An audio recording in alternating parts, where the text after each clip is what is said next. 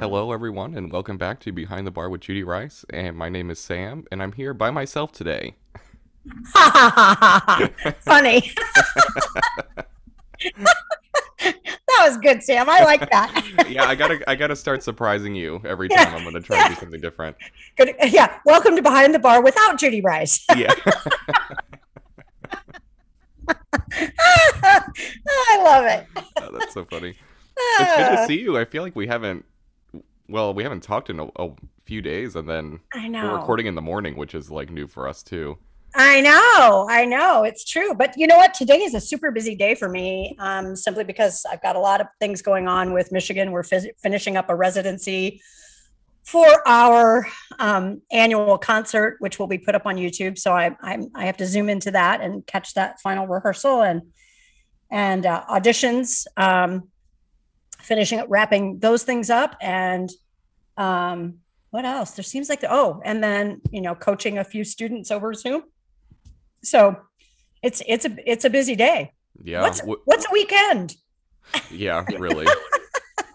How many days of auditions left do you have? We're done. We're done. We did Oh, we did okay. they we did the last one on Friday.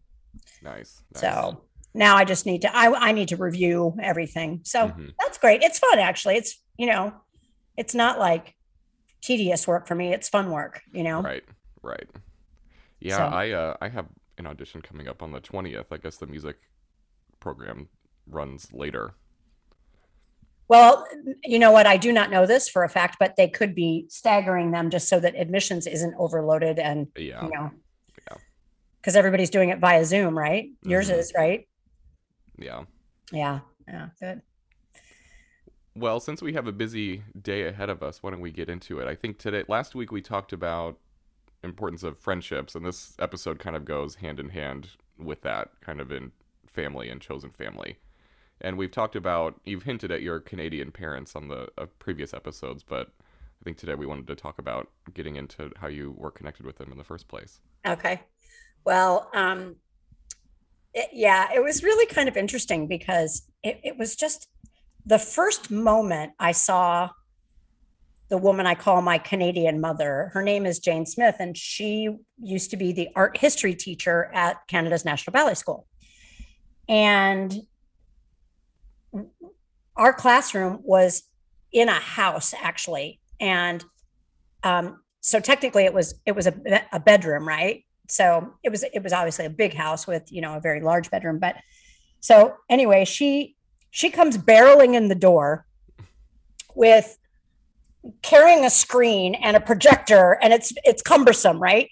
And she's in this bright colored dress and she's just charging away like didn't didn't ask for help just okay gonna get this done. And and she walks up to the front of the room sets up the screen sets up the projector and she's showing us slides of italy and i i literally i'm speechless. I can't take my eyes off of her.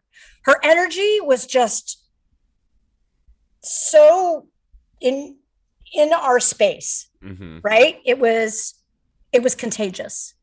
And so she's showing us slides of italy and i i'm looking at the slides but i'm watching her more than i'm watching the slides because i'm, I'm just mesmerized by her. And i'm 12 years old right and she's showing us slides of italy and she says and when you go to italy and you go to this particular museum you need to make sure that you, there, you go to this marvelous little cafe right around the corner. And i in my head i i thought she just said when i go to italy oh my gosh Yeah. i love this woman. I want her to be my mother. And she was just you could tell she loved us but she was also strict like you had to you had to adhere to the room by her rules. Oh my gosh i just realized who i am like in my room. Most people are afraid of turning into their mother, but yeah wow. As i just said that i was like oh oh there we go. Well good. Look at what she gave me right?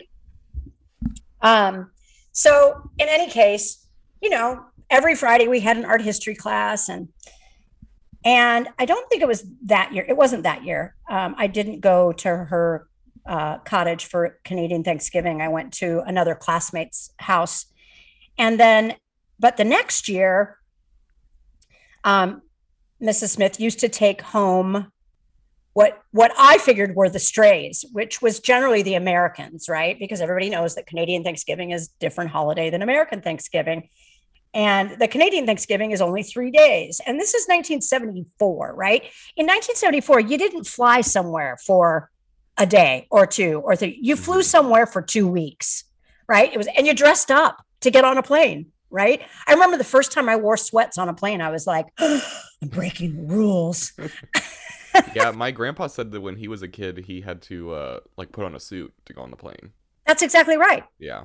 That's as exactly like right. a you know like five year old or something. He's like in a full suit on the plane.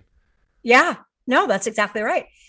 So she takes me to her cottage along with a couple of other the, of, of the Americans, and this is the it is an incredible property, and she was just so gracious, as was her husband, my Canadian father, who I call Daddy Stevie. Um, and so, and and Jane has four children, and she brings home, you know, I think there was four of us, like three Americans and one Canadian who lived in British Columbia. So same thing. It's just too far, right? Mm-hmm. So it was just the most marvelous weekend I've ever experienced in my entire life. In my house, there wasn't breakfast, lunch, and dinner made. Well, it, it, was in Jane's house. It was unbelievable. I, I mean, I remember waking up to the smell of bacon and coffee and being completely astounded. And, you know, and then everybody sat around the, the, the dining room table, which is this long, huge table. And, you know, and then we would go outside and hike and it was beautiful. And it was just incredible. And that sealed the deal for me. I'm like, okay, this is it. I get hot food three times a day and everybody's laughing and having a good time. Almost like prison, but better. yeah, a little bit.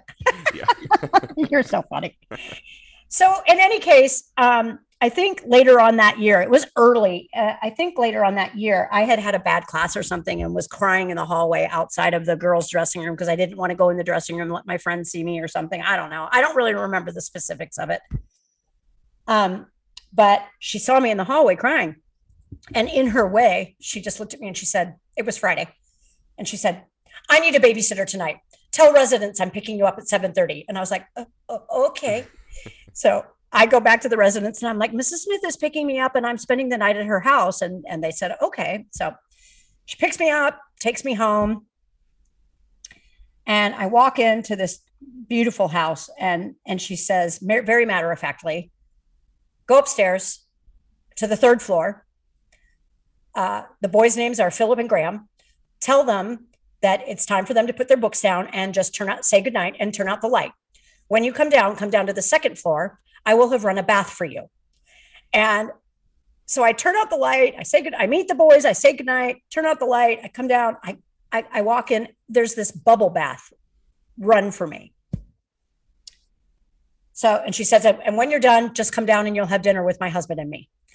And so I go downstairs and it's just me. I'm so and I'm terrified because they are they're so intelligent and well read and I, I and worldly i have so much respect for them and always have had so much respect for them so i had dinner with them and and then you know i spent the night and i think the next day she came in in the morning and she she i was lying on my stomach and she rubbed the back of my my back like between my shoulder blades and just sort of said you don't have to get up yet. I'm just just stay here. I'll be back in 15 minutes to get you up. And she left and I thought to myself, this is the nicest woman I've ever met in my entire life. My mother used to wake me up by banging on a frying pan downstairs with a oh, wooden oh, spoon. God. I'm I'm just I, I, I, ah. I'm I'm I'm just astounded. So this so I periodically would come ho- home to, and for those of you who can't see me, I'm I'm using air quotes, you know, to babysit but I ended up becoming friends with all four of the kids and and then it was just tradition that I would be there every Canadian Thanksgiving and then and then it turned into I would stay for spring break and I would be with them, or I would stay after summer school and go to the cottage with them in the summer. And I just kind of became, you know, one of the family. And you know what's really interesting is um, so not a fan of Valentine's Day right now. As a kid, I was, but you know, it's when you're single, it's you know, whatever, right? You know, it's just I know it's just a, a Hallmark holiday. When you're with someone, you can say, "Oh, it's a Hallmark holiday," but when you're single, you're like, "I don't have anybody." but I was there. I spent the night on February 13th. I'll never forget this. I was in ninth grade.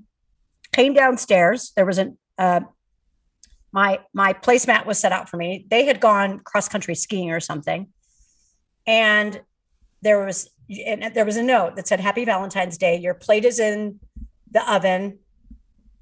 And there were chocolates on my placemat. And again, I, I mean, I could cry right now. It was such a sweet thing. It was so small, but such a sweet thing.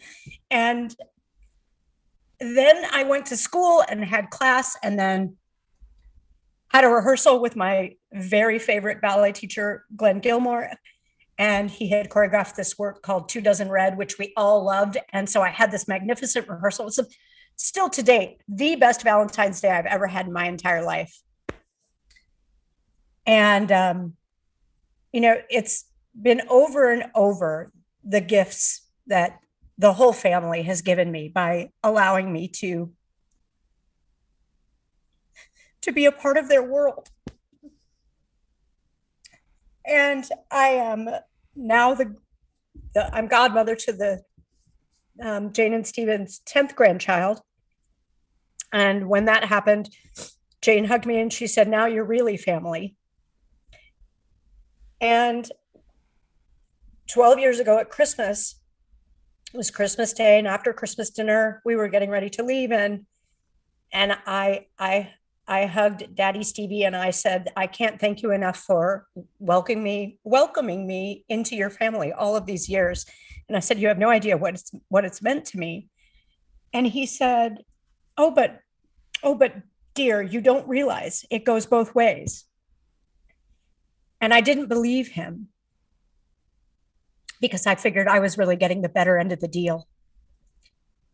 And and then I had trouble no, I, I didn't have trouble. I confessed to them, I don't know, not that Christmas Day, but another dinner when I was up there that I had starved when I was living in New York.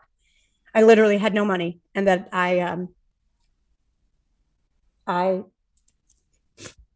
so I told him the story and he said, why didn't you call me? Why didn't you call me? I would have helped you. And I, and I looked at him and I said, I, it never occurred to me because I this is i would never ask you for money this is not about money this has just been about love friendship and love right but you know that stuck with me what he said 12 years ago and the amazing thing is the one of the things i'm going to take out of this pandemic is i'm experiencing the exact same relationship with all of my students right now. It is remarkable how much they are giving back to me and how incredible it is to be on this side. When I thought when I was a student, it was all about me. And um, so I think the lesson here is even over Zoom, you can feel love and compassion through that screen. And uh, I'm I'm so thankful. Excuse me. I'm so thankful for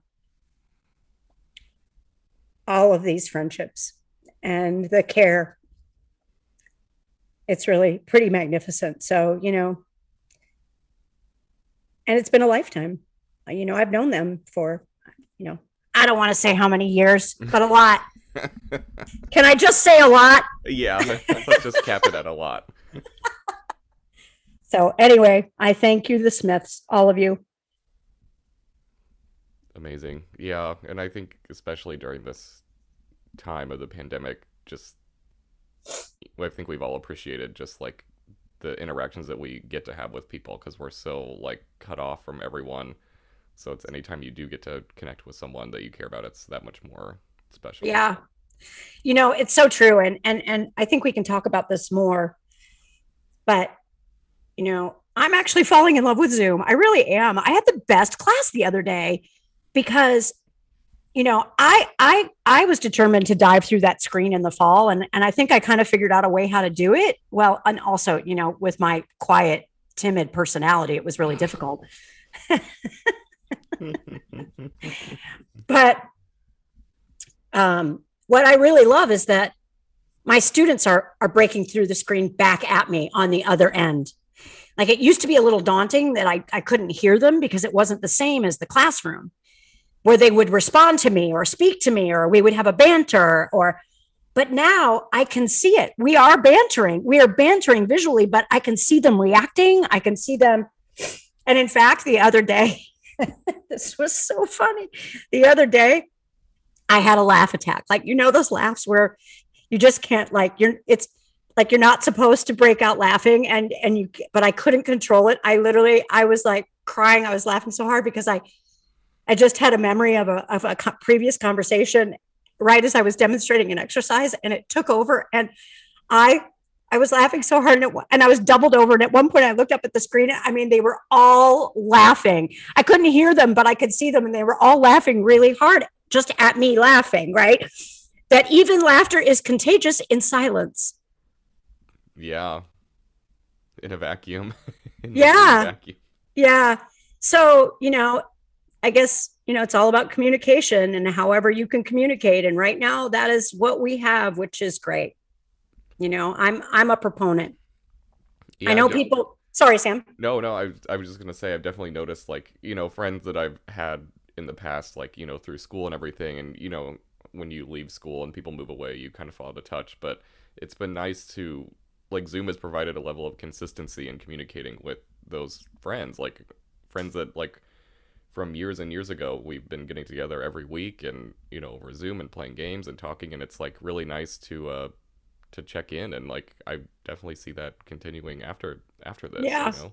so you know i think the other thing i would like to say right now even though this is kind of off topic from you know friends and family but you know i i think we can flip the switch and and never use the word Zoom words Zoom fatigue ever again. It's all a matter of how you look at it. Like right now, I was a little tired before we got on this call, but to see the two of you, which by the way, one of our producers, Jack Mastriani, is here as well. And he just waved at you, just yeah, so you know. Baby. you can say hi, Jack. It's okay.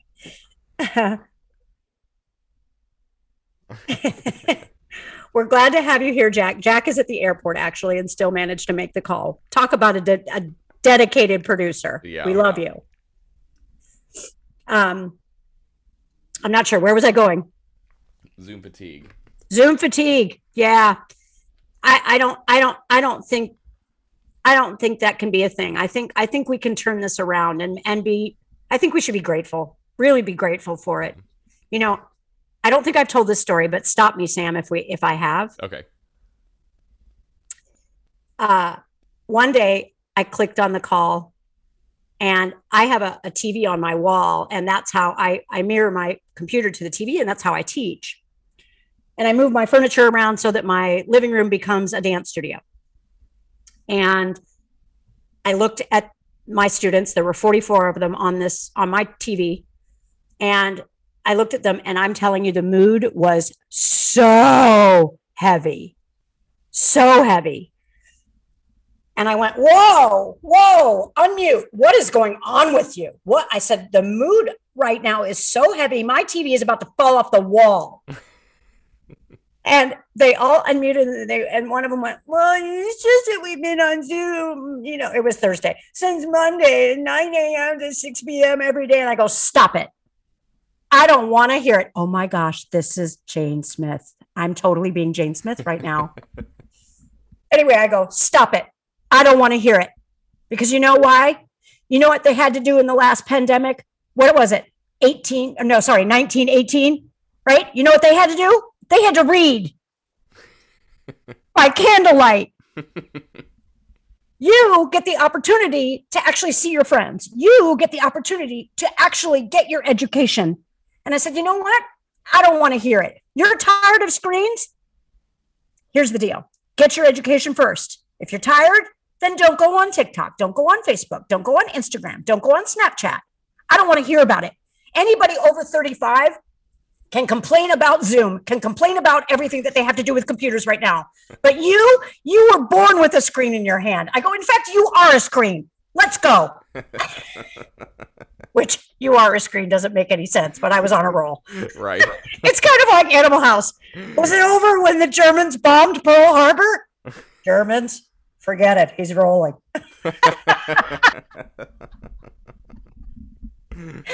So anyway, I just said, forget, let's go. And I and I said, ready, and we started the class. And you know what? They've never done it to me again.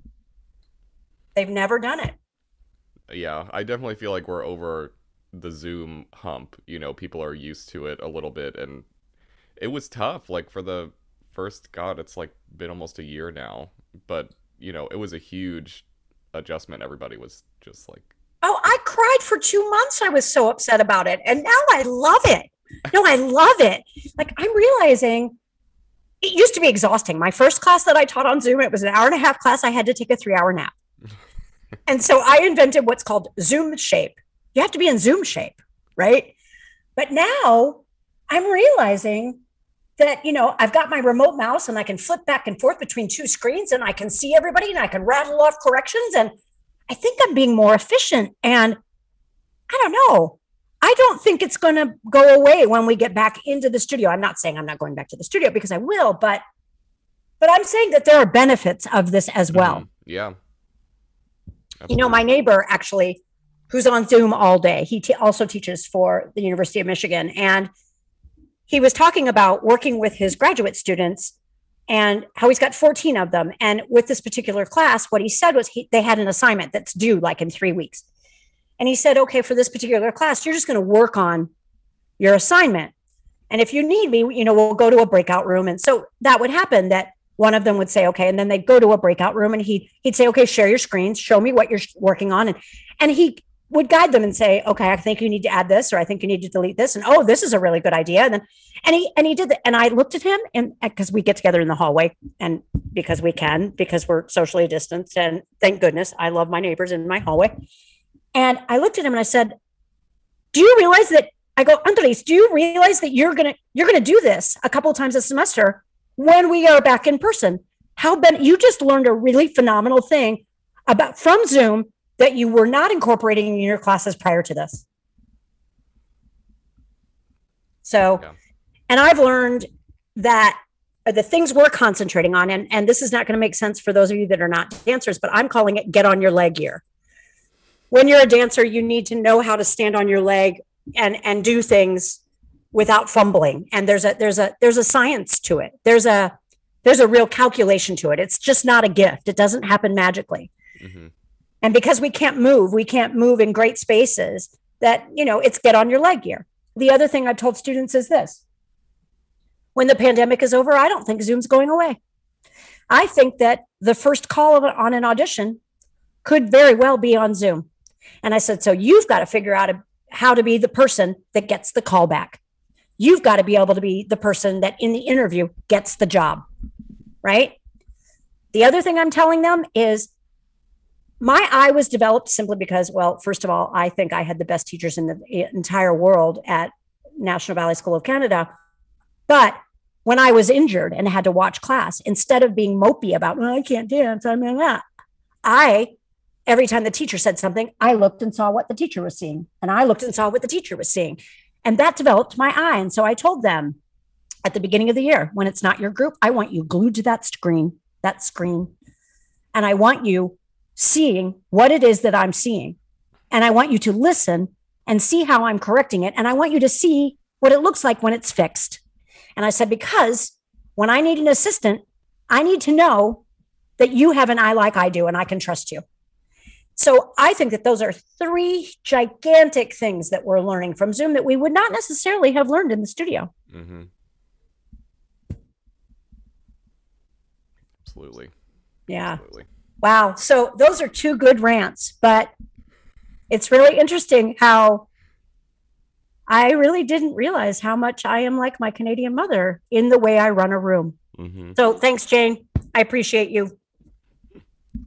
Well, on that note, uh, thanks for joining us, everyone, and we'll be back next week with more Behind the Bar with Judy Rice. Bye. Bye.